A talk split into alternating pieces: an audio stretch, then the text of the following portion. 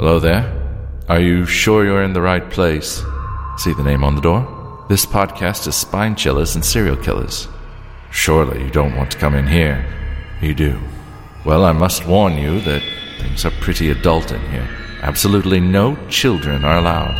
Obscene language, shocking and horrendous stories to chill you to your core, and terrifying tales that'll keep you up at night. The ladies inside aren't quite right. Lovely and hilarious, but very strange. Still want in, do you? Well, you'll get what you're here for. Listener discretion is advised.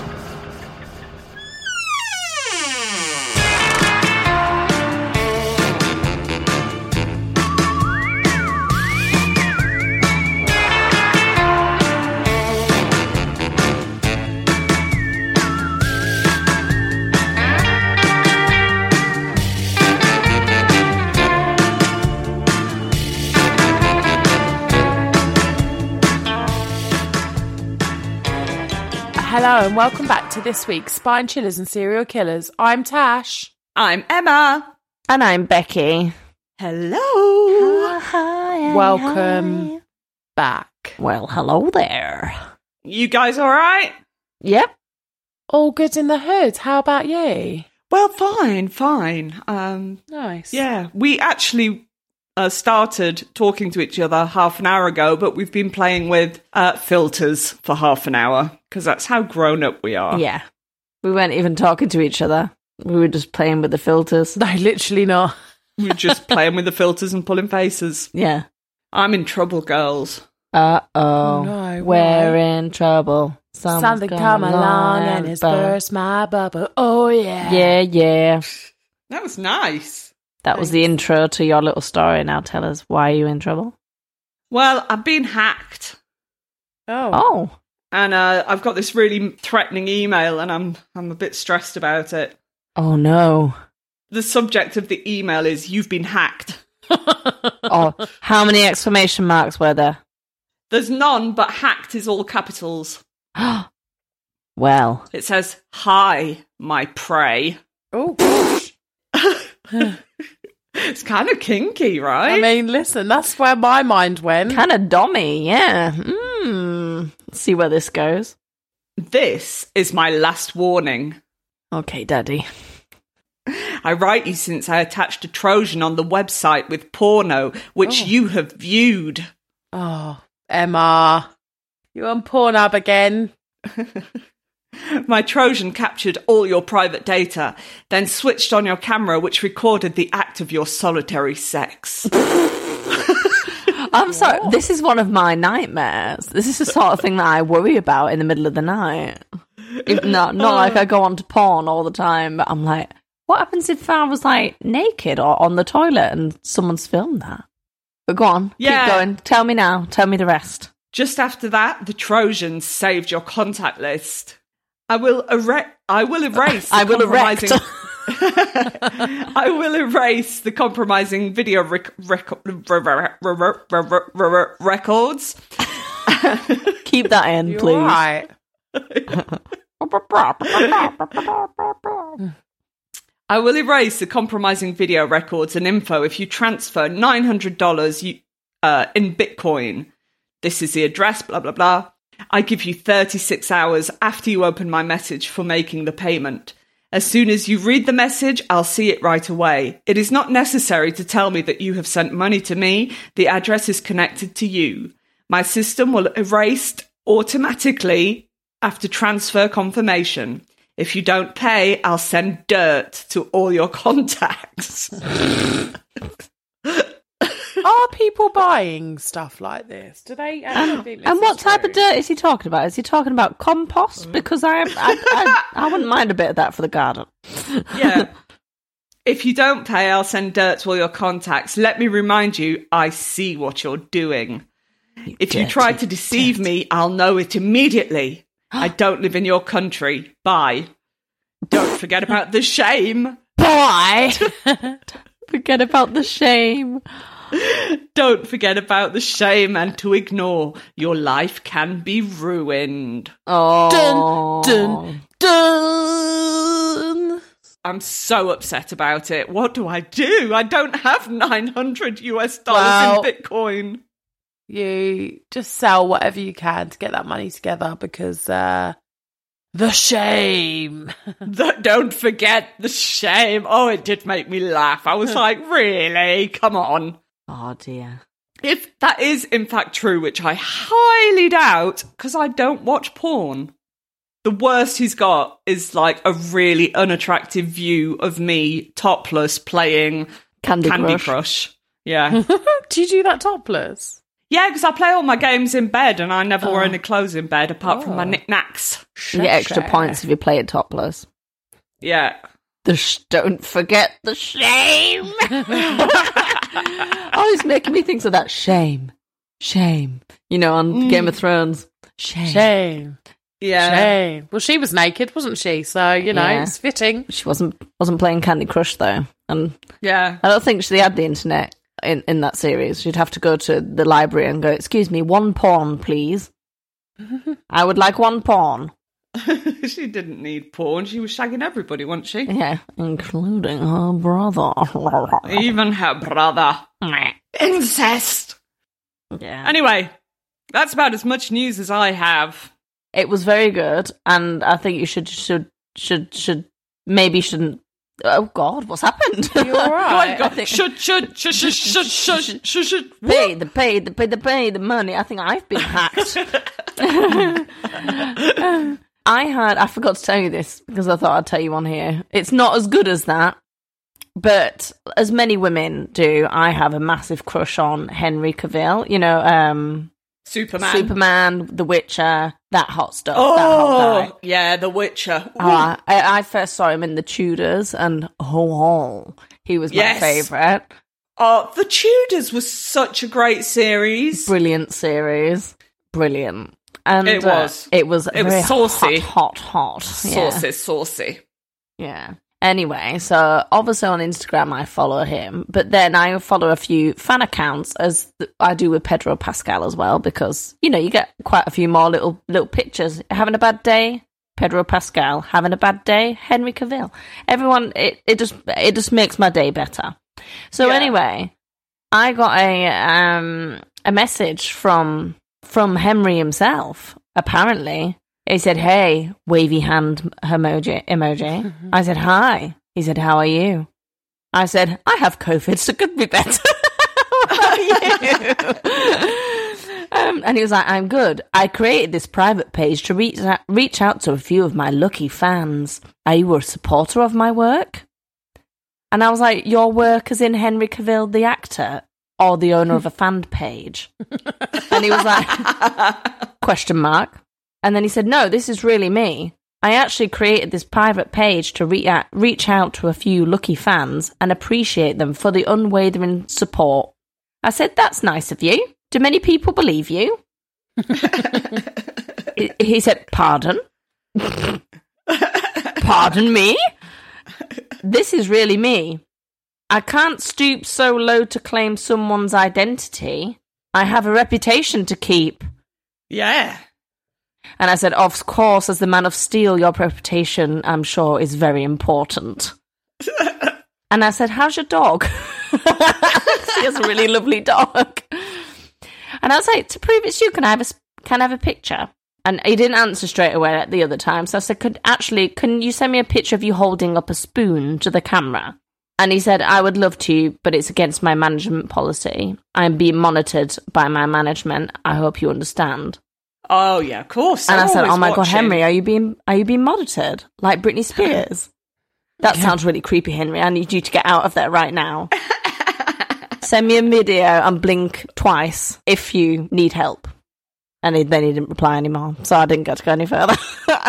Oh, I think you blew it with Henry Cavill. ah, if that was really him, I'd be proper gutted. But obviously, it's not. Uh, No, but I mean, the grammar gives it away, man. yeah. I hope you understood. Yeah.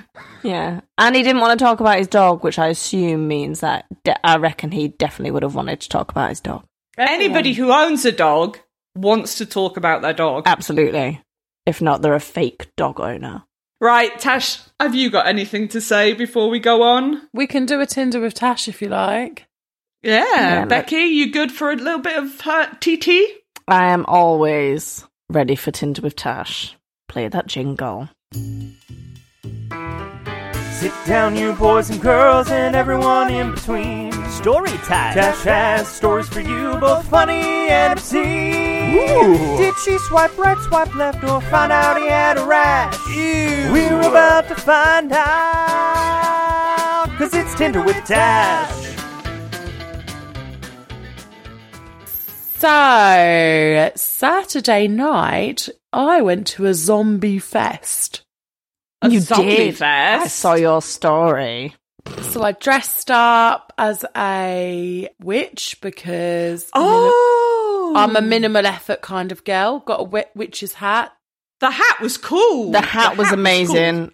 Oh, please just go to someone's funeral and sit at the back of the church wearing that hat, and everyone would think he's got mysterious, mysterious. It's who I am now. I just wear hats. Actually, that hat reminds me of something I'm going to talk about later. Creepily, Oh, okay. Well, that's uh, tying in nicely, isn't it? yeah, yeah. Anyway, so I'm at this zombie fest. Basically, it's just a rave on Halloween or around Halloween. Sorry, did you go to a rave? Yeah, like a party. Yeah, like a festival rave thing. Yeah. You were Fucking hell, outraged that I went to a music festival last time, and you're going to a rave. Yeah. Well, you know, some people are cool. Oh, raves, Fucking raves, raves. But Yeah, let- it looked on. good though. To be fair, It was only like e- evening. It wasn't like all night or anything. I was home in bed by 12. oh, good girl, like a good witch would be. Exactly. I, I, I feel a little bit better. I was almost thinking that we're actually like you're too cool to be my friend. oh, absolutely not, babe. Like, That's fine. Twelve o'clock bed, bedtime. That's cool. Makeup off, in bed with a cup of tea before 12. Fab. I don't even think we had a cup of tea. I think we had water. Like the sensible adults we were, so we didn't have a hangover the next day. Oh, I'm picking up on a wee. Did you pick up a zombie? No, Oh. but we get to this thing. We're stone cold sober. We've had half a glass of wine each. Um, I was with my friend Rachel. Big up to her. Um, she listens to the show and she always gets us listeners as well. So love you for that, babe. I was going to say we hear about Rachel a lot. Rachel, you sound very cool. She like recommends us to loads of people. So Oh, bless your heart. yeah, she's an absolute babe. So anyway, so we're there. We're like trying to get drunk like relatively quickly because it's that kind of thing where it started at 12. It was like 12 till 12, but we didn't go till like five. So like the people that are there are already like half cut. I love a dance, but I definitely need a drink to have a dance. Like I'm Yeah, not. yeah, a- yeah, yeah. uh, anyway, so I'm trying to get drunk, and then I'm standing there, and this man goes, "Film me, film me! I'm going to dance." So we're filming him. He dances and he does a flip. It was really cool. I put it on my Instagram. It's not there anymore, but if people do want to see it, I can add it to our Instagram page. So we go to the 90s tent because I'll be honest, everything else was a bit too boom, boom, boom and quite anxiety inducing. So we chose to spend the majority of our night in the 90s tent. We're dancing and just enjoying the music. Maybe I haven't got a resting bitch face. Maybe I am super, super friendly, but people always talk to me, right? They're always like, You're having a nice night, like chatting away, whatever. That is not what happens to Rachel. She definitely does not give off that vibe. She's like, Why are you talking to me? we love her. We love her, but we're kind of like polar opposites in terms of that. So I'm sort of talking to this guy. Me and her are dancing. He's like standing next to us dancing. He's like, You're all right? You're having a good night? Blah, blah. I was like, Yeah, really good time. He's like, This isn't really my scene, but like the music's good, isn't it? So it's like, it's like basic chat, right? I am more than half cut by this point. He goes to me, um, Oh, do you want a drink? I'm like, Yeah, sure. So he went and got me a drink. He came back and uh, he handed me the drink. And I was like, Oh, thank you. But how do I know you haven't spiked it? And he was like, Oh, for God's sake, women. This is what he said to me. Then he took a swig of it. And I was like, okay, fine. Like, obviously, you wouldn't drink a drink that you've spiked. So we're dancing. And then um, he looks at me and he goes, um, oh, like we're having an after party. You can come back with us later. I was like, yeah, like we might do, like knowing full well we absolutely were not going back. Mm. And then he looks at me again. He goes, Do you do pills? And I went, No, do you? He went, I don't know why I just said that. I think he thought I was going to say, Yeah, I, I do pills and would do pills with him, but obviously I don't. So he then felt awkward. But obviously, because I was drunk, I still gave him my. I got his number, and uh, yeah, I haven't texted him since. But could have been the love of my life. But he offered me pills, so Yeah, that's yeah. Yeah. I haven't texted him. But yeah, I did get hit on a couple of times on on a Saturday night, raving, dressed as a witch. So that's always exciting. well, you're very, very attractive, so I'm not surprised. Thanks, babe. And I've um, had an epiphany. Oh, nice word. I know, get me, hey? Mm. I know I've mentioned that I don't want to date anymore and that I'm really happy in my life, but so I'm hosting uh, a little gathering on Friday and it'll be an outside event. And so I wanted to put the fire pit on. But I, I've only got a grass garden. I don't have much of a patio. So I, I needed like um, a paving slab or something. I've driven around to like four different places, eventually gone to this builder's merchant's, asked for just a paver or something. Anyway, why have I not been going to builder's merchants more often? Are they fit? Well, it's just basically all men, isn't it? Yeah. Yeah.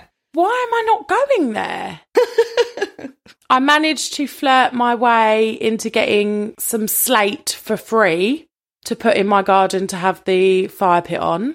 I was like, I don't know if you've got any like broken bits of like paving slab or anything. He was like, Oh yeah, I might have. Come and look in the skip with me. I was like, Don't tell me Oi, oi. twice. Jump in that skip. So he walked over to like the furthest corner in the bloody yard and looked in the skip. And I was like, what about that piece of slate? He was like, great idea. Got it out. Got it out, did he? Yeah, got it out. And then uh, I asked him if he wanted me to carry it, if it was too heavy. This is class. You Pure should class. said, I, a weak woman, cannot possibly carry this bit of slate. so we got two bits. Ooh, two bits. Eh? I was like, I was like, oh, I'll carry one. Like it's fine. Or you know, would you say something you instantly regret what you said? I went to him. I used to work in a builder's merchant, so I'm very strong, you know. Oh. Did you turn away Yeah. and be like, what did I say? I was like, oh. He was like, oh, did you? What builder's merchants did you work in? And then we ended up having a conversation about that. And uh, yeah, so. Uh, Oh, did you throw in that you, you used to live in France and that you speak French and that you're cultured and stuff? Yeah. And that you like yeah, pate? Yeah. yeah. I like pate. I was like, yeah, I worked in a builder's merchants. He was like, oh, what one was that? I was like, oh, it's one in France. Maybe you, did you invite him over for a coq au vin? Oh, I should have. I'll bring the van if you bring the cock. I'm using that. I'm using that. I'm using that. Anyway, I have decided that I will be going to Builders Merchants more often. So if anybody wants anything collecting, uh, maybe a screw or or a nail or some hardwood, uh, I, I'm, I'm Is it girl. wet or dry? God, the innu- innuendo. I can't take it. I know. Morning Uh, wood. don't worry, I'll take it for you. um, I'm so disgusting. But yeah, listen, on a serious note, if you live in the area where I live, you probably don't know where I live. But if you do know where I live, basically I'm shouting out to Rach, a couple of our other listeners that do live local to me. If you do want me to go and collect anything from a builder's merchants from for you, I am willing to do so in the name of love. Right. I don't know what to say, really. Romance over a skip. Listen, it's, it's all got to start somewhere, hasn't it? It's got to start somewhere, babes. It has. So yeah. And um, also, that guy going, oh, women, and then taking a swig of your drink. Honestly, when you said this random guy was buying you a drink and he passed you the drink, I was like, Tash, don't take the drink. Tash, don't take the drink. Because it, you know, I probably shouldn't have taken a drink off him, even though he did drink from it. But I, at least I got him to drink from it. But I think men need to realise that, oh, women, we have to think this way. Yeah. There's a reason for it. Yeah, it's not Yeah. because we're like super paranoid or like think. Oh, I, I didn't want his germs. Like, oh my god! And then I've just remembered. So he left and went to another tent to like I don't know party or whatever. Do Take pills, some pills? probably. And um, he was like, "Oh, I'm gonna go like with my friends to this other, to the other tent." He was like, "Do you want to come?" I was like, "No, not really. We're like more into this sort of music." And then he hugged me, and I was like, "Fine, like whatever." Did he fart? No, no. he fist bumped me. I've never been more confused in my life. We've just like exchanged numbers. You've bought me a drink. You've asked me back to an after party, and then you fist bumped me. It's because you wouldn't do any pills. That's all. Maybe, uh, Anyway, shall we crack on? let's do this. Crack on we shall. I feel like that was a cracking intro, in fact. I enjoyed it. Oh, shall we make, before we start, shall we make our little announcement on the changes that we're making? Yes, now feels the right time to do that. So go on, Becky, you make the announcement, my love. Oh, well, I wasn't prepared, but okay. we're instead of doing putting an episode out every week, we're going to put an episode out every two weeks. Um, because we're just spending most of our well, Emma's spending either all of her time doing a story and editing, and she's got a house to renovate and a family to look after. And then uh, also work comes into that as well for me and Tash. Families, work, and trying to put a story together every week. It's just uh, a bit stressful. Yeah, I reckon it'll be beneficial all round because it'll give us a hell of a lot more time. I mean, the editing, guys, I'm not complaining, but the editing takes hours. It takes days and days and days. Yeah, you do a lot, don't you, babe? Well, I do, and I probably do more than I should. But if it bugs me, I'm like, well, you know, if I'm listening to a podcast, I don't like mouth noises and stuff like that. So, yes, I do delete every heavy breath or every tut or every wet, weird mouth noise. But it's just hmm. because if I was listening to it, it'd bug me. Yeah. And then often I end up with like a day or two to research and write up a story. And I just feel like I'm rushing it and I'm rushing the, the content. And the content is what I should be concentrating more on.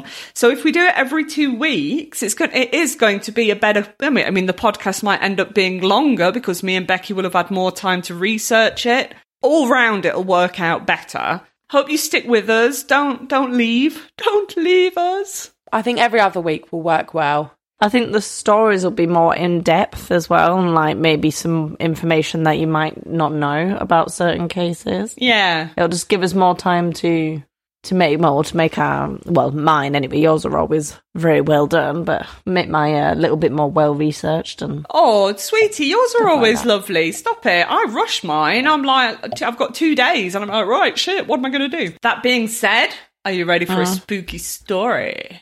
Let's I do it. Most certainly am. Have you ever looked at a painting and thought, nope, no, thank you? Yes. Yes, I have. Yes. Yeah. Art is weird, right? Yeah. Yes. So weird. I find some paintings rather disturbing, even when they're not supposed to be disturbing. I'm like, mm, no, mm, no, don't like it. Yeah. Yeah, I think some artists as well really put what's in their head onto a bit of paper and it feels like you're kind of seeing into someone's mind sometimes. And sometimes it's not a great place. Yeah, they're in a exactly. dark place. Yeah. And it, what comes out on the on at the end result is kind of creepy. but re- you know, usually that that's the point, I Yeah. suppose. But Well, yeah. Yeah. And and some people are like, wow, that's amazing. And I, you know, I'm not knocking the talent. There is some amazing talent that goes into these paintings. But would I hang them in my house and not get creeped out? No. No, No. I would be Yeah. terrified.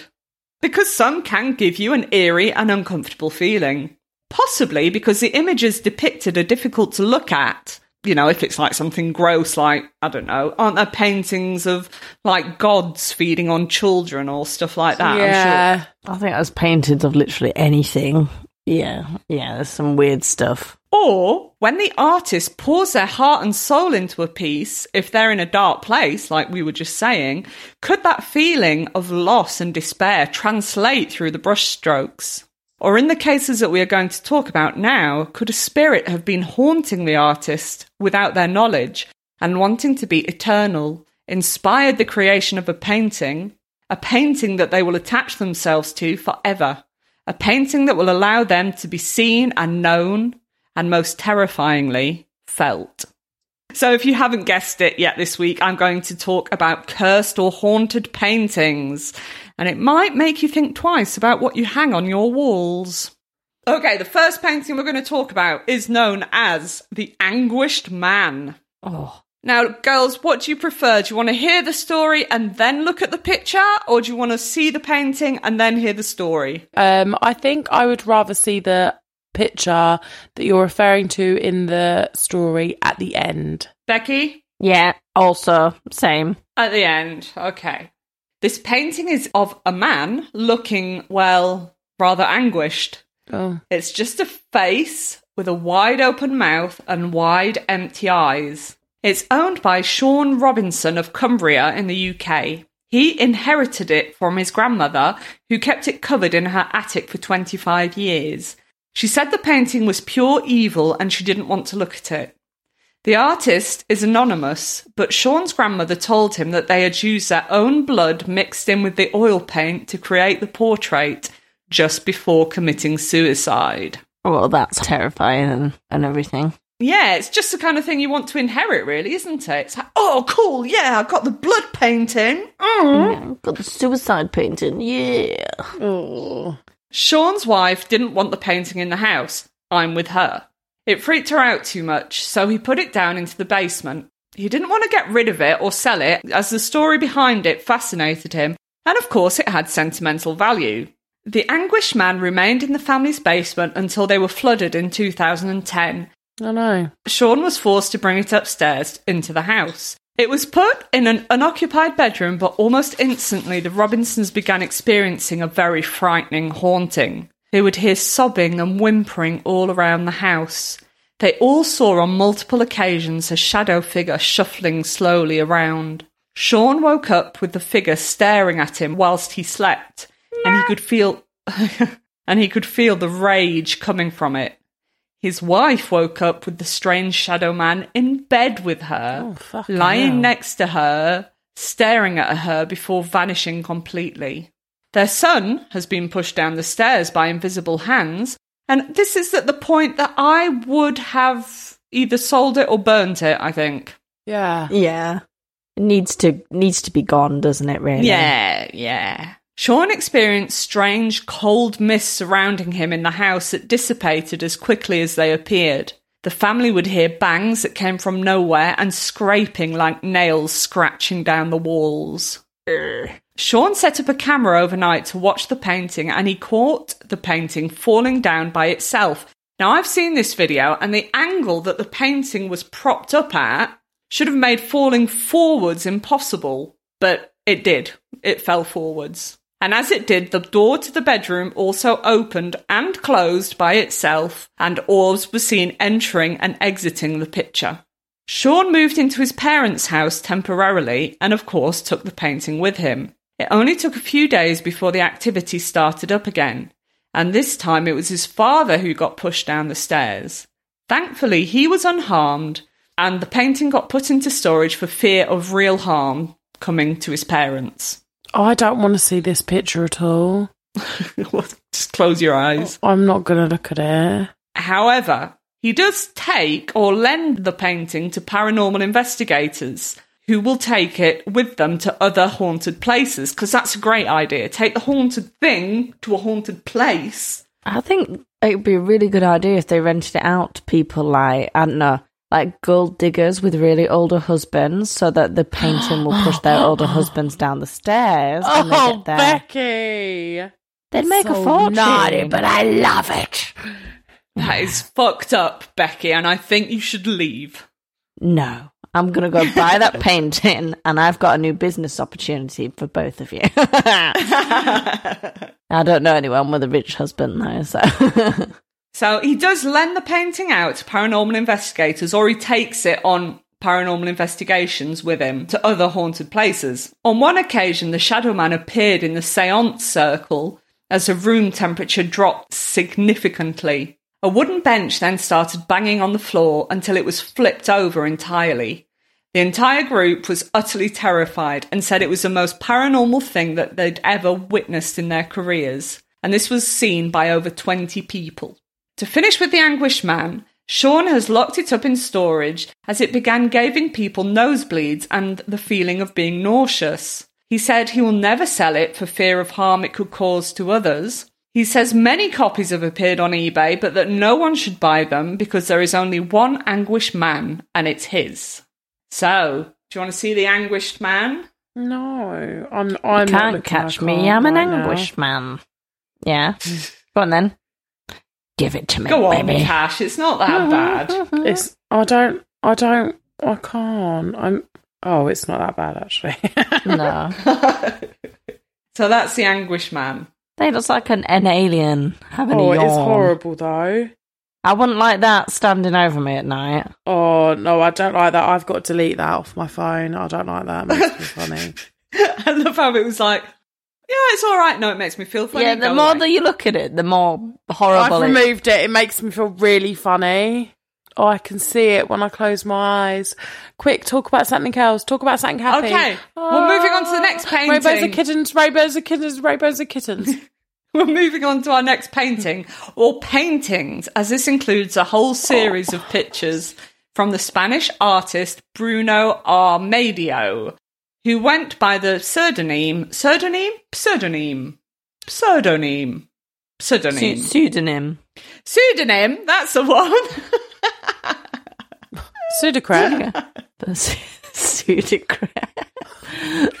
Sudocrem. Sudocrem would have helped. yeah, it wouldn't. I I don't think. Helps with everything was Sudocrem. Shove Sudocrem on anything. It's nothing Sudocrem can't fix. Got a cut, Sudocrem. Um, Arm hanging off, Sudocrem. Haunted anguish man, Sudocrem. Sudocrem. Yeah. Okay, so Bruno, he went by the pseudonym, pseudonym. I can't say that word. He bu- he went by a different name, okay? And it was Giovanni Bragolin. So if you've got these paintings in your house or these copies, that's what the Burn the signature. house down. This oh, it's funny you say that. Oh. Oh, Throughout the 60s to the 80s, he produced over 60 portraits of the crying boy, which, as you can guess, are portraits of little boys crying.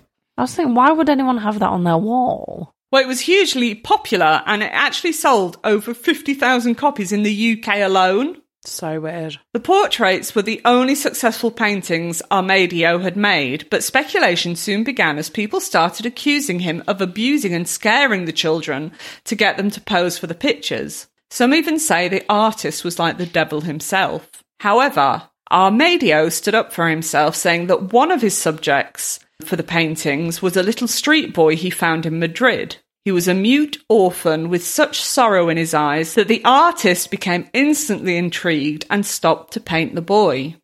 A nearby priest saw the artist and came over to warn him, saying that the boy was called Don Bonillo and he had run away after losing his parents in a fire. And now, wherever the boy went, fires tended to break out. The priest warned him to stay away from the boy, but Amadio ignored him and took the little orphan home with him and began painting a series of portraits of the crying boy. Maybe he should have listened to the priest, as his studio and apartment burned down and he lost everything.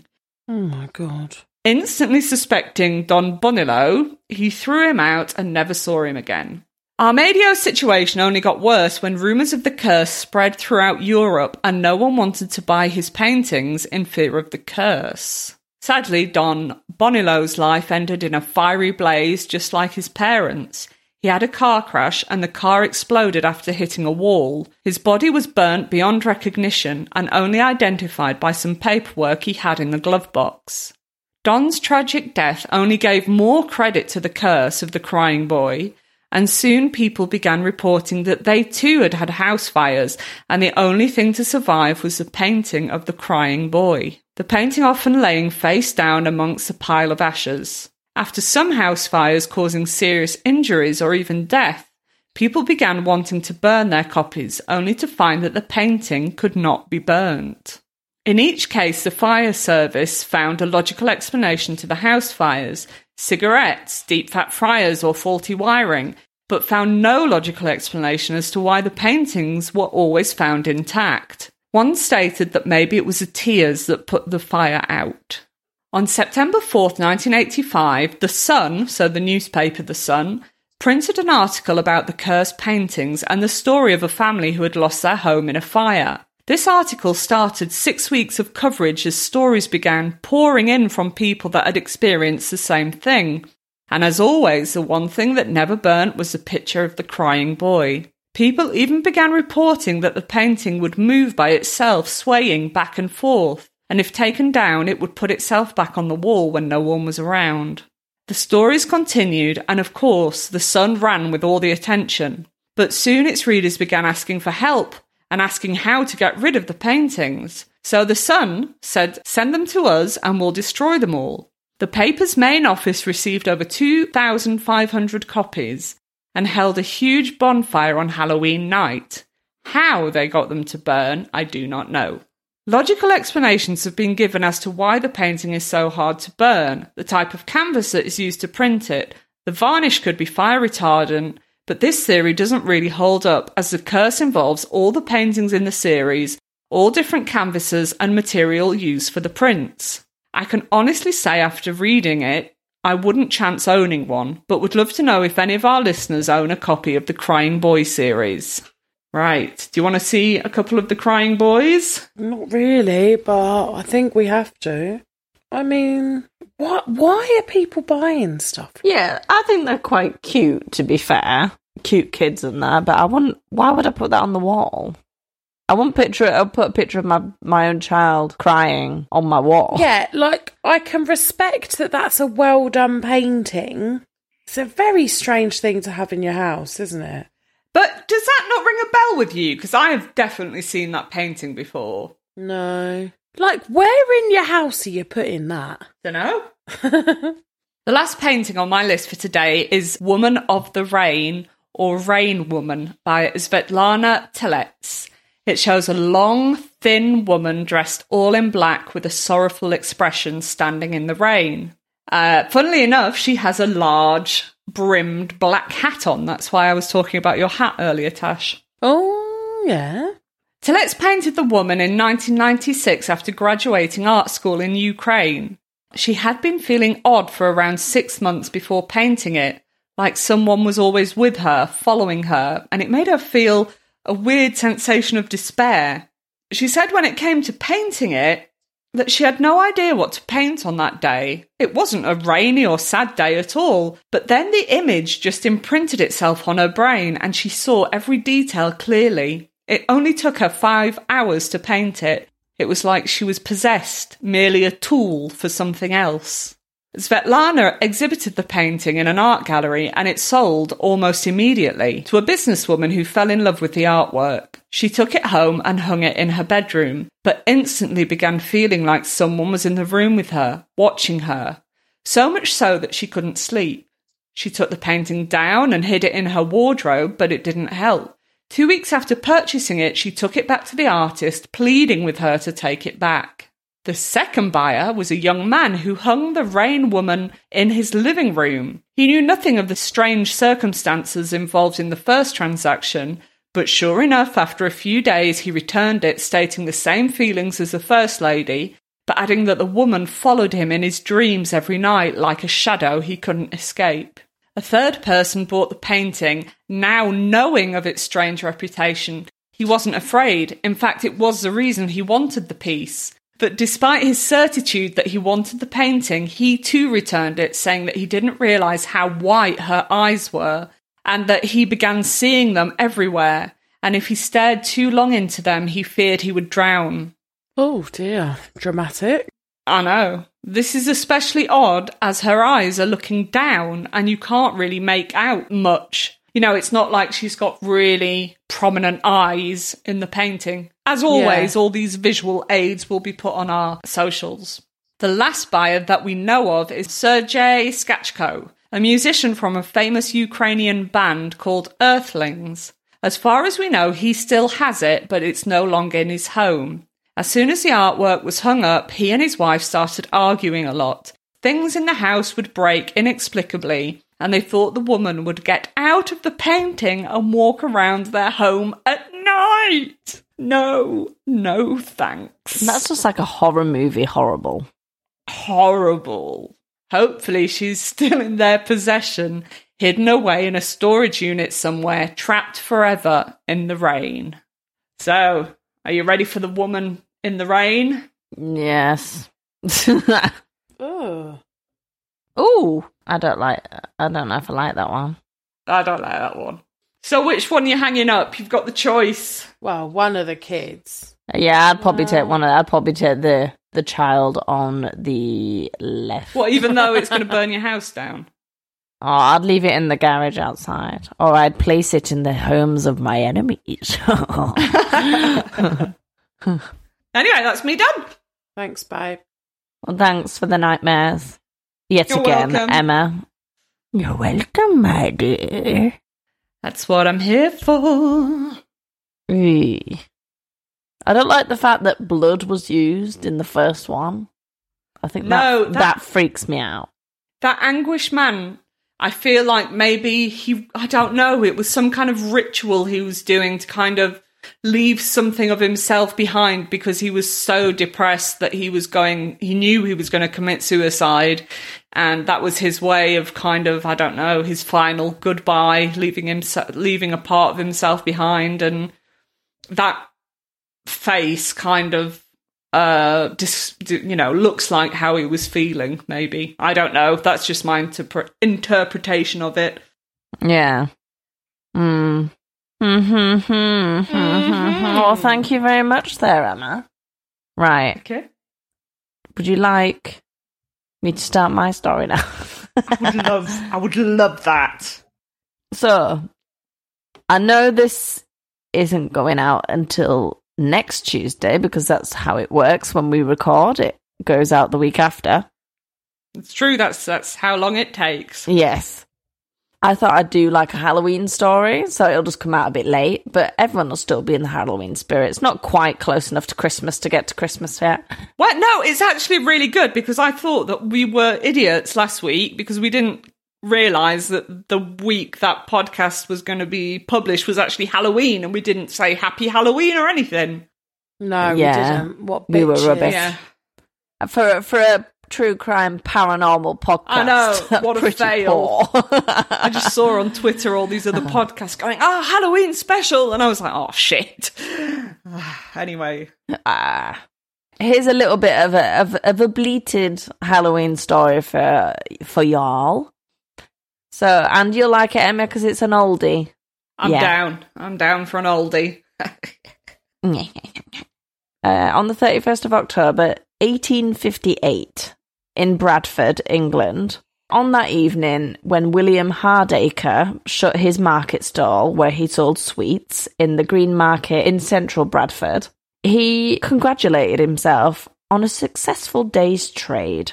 His stall sold mainly sweets, and Halloween brought in more visitors than usual, as giving sweets to children had already started being traditional. The market stallholder, known to many as Humbug Billy, which is how I'm going to refer to him for the rest of the story, he'd sold five pounds worth of these peppermint lozenges, which I can't say that word, so they're humbugs. Do you remember humbugs? Have you had one? Did you have one at your grandma's house last time you had one? I love a humbug, but no, didn't have them at grandma's. I think the last time I had a humbug actually was it was half melted in the door of my car, and I thought, well, it'd be all right. and ate it. Was it all right? Ah, it was all right. It was just a little bit melted in its packet. I had to sort of like scrape it off the packet with my teeth. Yuck. Uh, but it was still, it still got there. Still um, mintified my mouth. I don't think I've ever had a humbug. Bah, humbug. Anyway, it's just a boiled mint sweet. These were popular back then. So he was pretty happy that he sold so many sweets that day. And the fact that on the humbugs he'd actually got a knockdown price to begin with because when he collected the sweets from his wholesaler he noticed that they were darker in colour than usual so he managed to haggle the confectioner so Well a man done. called joseph neal and he saved half a penny per pound so That is a bargain. Also, what's wrong with the fucking humbugs? i don't know maybe i just mentioned it for no reason emma Maybe you, maybe you did. Maybe I did. So, back in the 1900s, shady things happened to save money, and manufacturers would often swap expensive ingredients with cheaper alternatives. Maybe that's what they did with the humbugs. Maybe. Oh, you're getting it already. You know what? You know what my stories are. I'm too suspicious. I'm, I, I don't know the story. I'm just too suspicious. no, you're on the right. You're on the right track. I mentioned the hue of the humbug? It Oh. wasn't the right hue. Mm. So, in sweets, we all know that the main ingredient would usually be sugar. Back then, sugar was actually so valuable it was kept in locked caddies.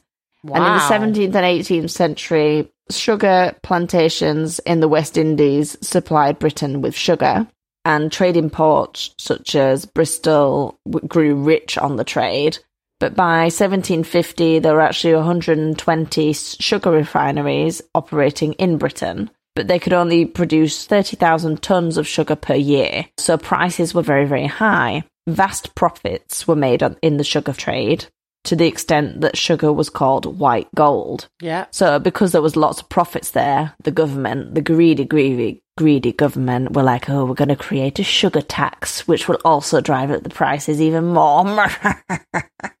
Bastards. yeah. Sugar at first was something that really the rich could afford. Back then, most of the food that people ate, especially in the poor urban areas, was was a cocktail of whatever businesses could get away with cutting it with. Subject to the fluctuating prices and intense competition, suppliers endeavoured to make genuine ingredients go as far as possible, so they tended to mix them with other stuff. Displaying all the concern for consumer safety of your average street dealer, they would cut their wares with whatever cheap substance they could get away with. So, examples red cheese was coloured with red lead or vermilion. Mmm, Yeah, yummy. that's yummy. what gives it that extra little pizzazz. Mm, sweet lead. Ooh, lead. Mm, yummy, yummy. That's what. That's what's missing. They don't make food like they used to. No. yeah, all that lead, all that me- heavy metal poisoning. Just, oh, Ooh, I just love it. so good. I don't know if we've mentioned this on the podcast, but do you know why lead paint is dangerous for older people and children? Because they eat it. Yep, and it tastes sweet. Oh, so that's why they're adding lead into food because it tastes sweet. Yeah, and, and red lead, I think it was just mainly for the colour. Yeah, who wants a sweet cheese? Yeah, pepper was mixed with sawdust. Good bit of fibre though. There, to be fair. Yeah. I imagine your poo would just come out in like little blocks, like perfectly square little blocks Like little of wood. pellets. they, little pellets, yeah. Shitboard. Isn't there an animal that squares? Uh, that squares shits. That shit squares. Don't know. Oh, there definitely is. Let me hang on. Oh my god, is that that shit squares? Wombats. Wombat. A wombat poos cubes. There you go. Well, that That's is adorable. something I will forget instantly. And the next time someone tells me, I'll be mind blown all over again. Yeah, wombats poo squares. They You do. you learn it here. You learn something new every day. So beer was treated to um beer something called Nux I don't know how to spell it. Nux vomica. That sounds when- delicious. Vomica. Yeah. Yeah. Mm, vomit. So it got treated with a chemical that historically was used in small doses to strengthen muscle contractions. So for things like heart or bowel conditions, they used to mix that into the beer, which um, made a grim truth of the expression, what's your poison? So next time you're at a bar and someone says, "What's your poison?" you can be like, "Actually, I know the history behind that. Would you like to listen to our podcast?" Yes, I do. And then nobody likes you and nobody talks to you for the rest of the evening. yeah, but you but you owned that conversation. Yeah. and you walk away a winner. um. So anyway, back to our story. As the price of sugar, as I mentioned, was super, super high, it was also often mixed with cheaper substances or something called daft, which is like so when it's mixed with that, it's like an inferior sugar that was sold on to the working classes. So daft was often a mixture of powdered limestone and plaster of Paris. So not tasty, but safe. It's not poisonous, at least. It's not lead. but uh, obviously, it doesn't taste very nice. So that's why they mix it with a bit of sugar. So it's kind of sweet, but it's not full sweet, 100% sugar. Well, no, it's got plaster in it. Yeah, so that's what the, that's the poor person's sugar is sugar mixed with pa- with plaster of Paris. Oh, Jesus Christ. So a bit a bit gritty. Yeah, a bit gritty. And they used they used it in uh, bread as well What, plaster for of the Paris? flour. Plaster of Paris, yeah. Jesus Christ almighty. How did these Yummy, people yum. survive? I don't know, but their poos with the lead and the plaster, I bet their poos were very very heavy. And sticky. Yeah. Or really Ah. dusty. Or when you fart, it just goes. Pfft. Oh, because of the sawdust. Yeah, and all the plaster of Paris dust. Wouldn't sawdust be sharp, like shitting splinters? Oh, Yeah. Yeah, but that's mixed with the um with pepper, so you just wouldn't eat a load of pepper. No, true. So yeah, back to uh Billy Humbug. Sold his sweets, he's gone home, good day at work. Yeah, he's made a profit. Boom. Yeah.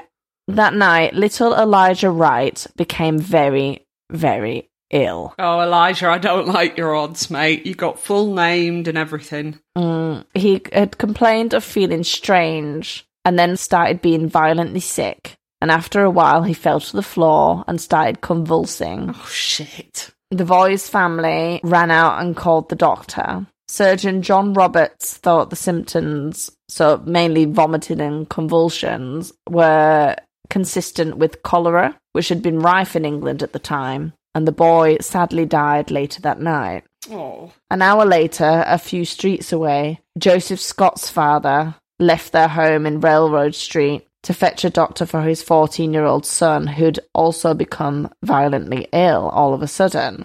But by the time he returned and ran into the room where he had left his son, there he lay, the light gone from his eyes. He was too late. Later, it transpired that both had bought sweets from Humbug Billy the day before, but the connection had not been made yet. It was Dr. John Henry Bell who suspected the sweets when he arrived at Jowett Street at about 3 pm.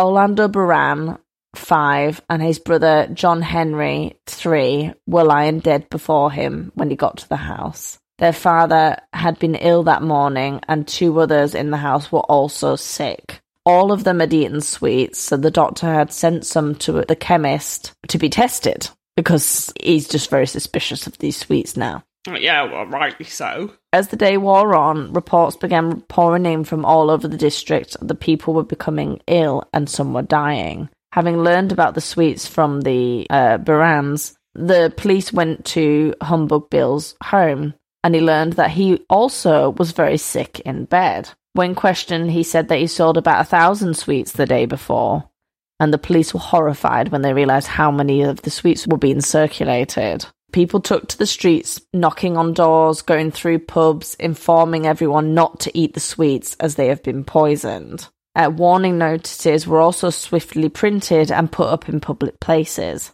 A list of those that were dead or dangerously ill were published in the Bradford Observer, and by the 4th of November, the death toll had reached 18, Shit. and the youngest being just 17 months old. Jesus. Fucking hell. The newspaper described the growing list of casualties as the most dreadful calamity that had ever happened in the district, spreading suffering, mourning, and woe. So detectives were piecing together what, what the hell's happened. So they traced the path from Mr. Humbug, uh, Hum- Humbug Bill even, to his supplier, Joseph Neal. Joseph believed that he'd replaced the expensive sugar in the sweets with the daft substance that we mentioned earlier, so sugar mixed with plaster. So this daft could be obtained from pharmacies. However, Joseph, before he made the sweets, was unaware that the day that he sent his colleagues to collect the daft from the pharmacy, the head of the pharmacy, Charles Hodgson, was unwell and he directed his very inexperienced apprentice, William Goddard, to fetch the daft from the back of the pharmacy. So, at the back of the pharmacy in the storeroom, there were two unmarked barrels of white powder, one with the harmless daft and other with deadly arsenic.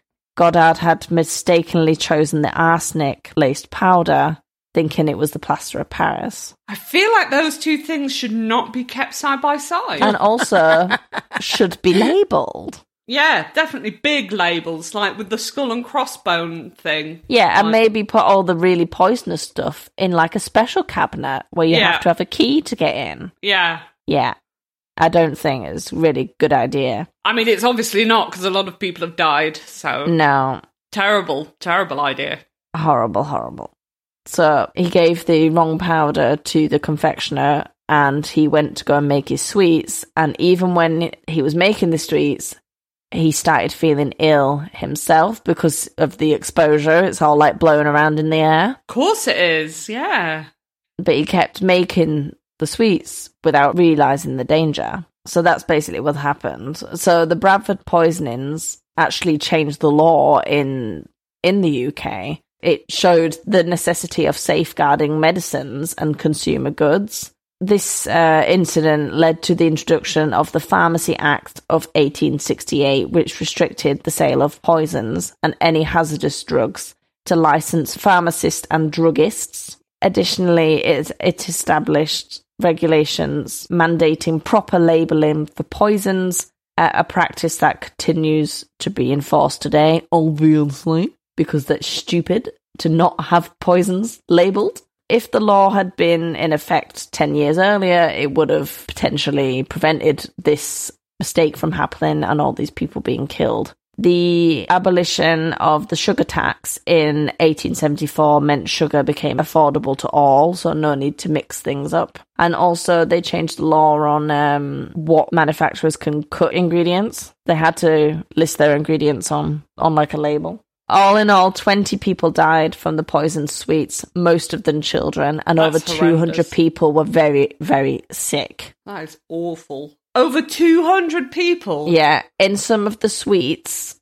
it had enough arsenic to kill two people. Oh, shit. And those poor little babies. That's awful. Yeah. All involved were subsequently charged with manslaughter, but none were convicted as they did not purposely poison people. Obviously, nowadays, someone would have gone to prison for gross negligence, if anything. But actually, no one's put in prison back then. It changed the laws, but no one did any time for it. Definitely, I don't think the sweet maker should have been punished in any way because he obviously had no idea. And he was Uh, the- probably. it's, it's the pharmacist's fault. Yeah, the, the not just- necessarily the appren- apprentice. It's the one that was like, oh, oh, but you should have said, by the way, there's arsenic there, and I'm an idiot, and I haven't put a, a label on it. and it's also next to something that looks identical. Yeah, it, it's next to something harmless that you need to give to this person. Yes, it'd definitely be the pharmacist's fault Why did they have arsenic? because it's pharmacist, and I suppose that you could just buy arsenic back then. What Isn't for? arsenic used for rat poisoning? Maybe that. Yeah. That was pretty sad, though. I don't like dead kids. No. No. Well, no, neither do I. No. If anyone does, well, put them in prison. Yeah, indeed. I do feel sorry for the the poor parents that lost all of you know the children or all of their children in some cases, Oh, uh, and there's no one to. They didn't get any justice for it. No, no, I'd be fuming. I'd have wanted that pharmacist in prison. A hundred Yeah. percent. You did a story um about poisoned Halloween sweets ages ago, didn't you? When we first started. Yeah, it was it was a pixie sticks one, yeah, but that's the one that everyone knows. I didn't know this one. No, The, my uh, main um, source was BBC Yorkshire because uh, Oh, uh, it was on it was on there, and I was like, "Hey, BBC Yorkshire, giving me the good stuff." yeah. So yeah. Well, giving me the good stuff. That's No. horrible. But you know what I mean? Give me a story for this week. Thank you, BBC Yorkshire. Was the pixie sticks arsenic as well? Yes. I think that episode was called Ghost Sex and Pixie Sticks. It was. Yeah. Go listen to that episode, but don't judge us on the quality of the sound. We were very early on. It was like episode six or seven, was that? Or was it Wasn't it? not? Well, I think it might have been the first episode Tash joined us. It could have been episode five. It was Yeah, pretty think so. early on, wasn't it, to mi- to my uh my joining. Yeah. Yeah, so yeah, go check that one out because that's a cool story too. Right. Shall we go? Let's go. I've got work very early in the morning. Definitely go then. Thanks for listening, everybody. You can catch us on all the usual social media outlets. And we just want to remind you all to stay safe. Don't kill people. And keep it weird. We'll see you in two weeks. Bye. Guys. Bye.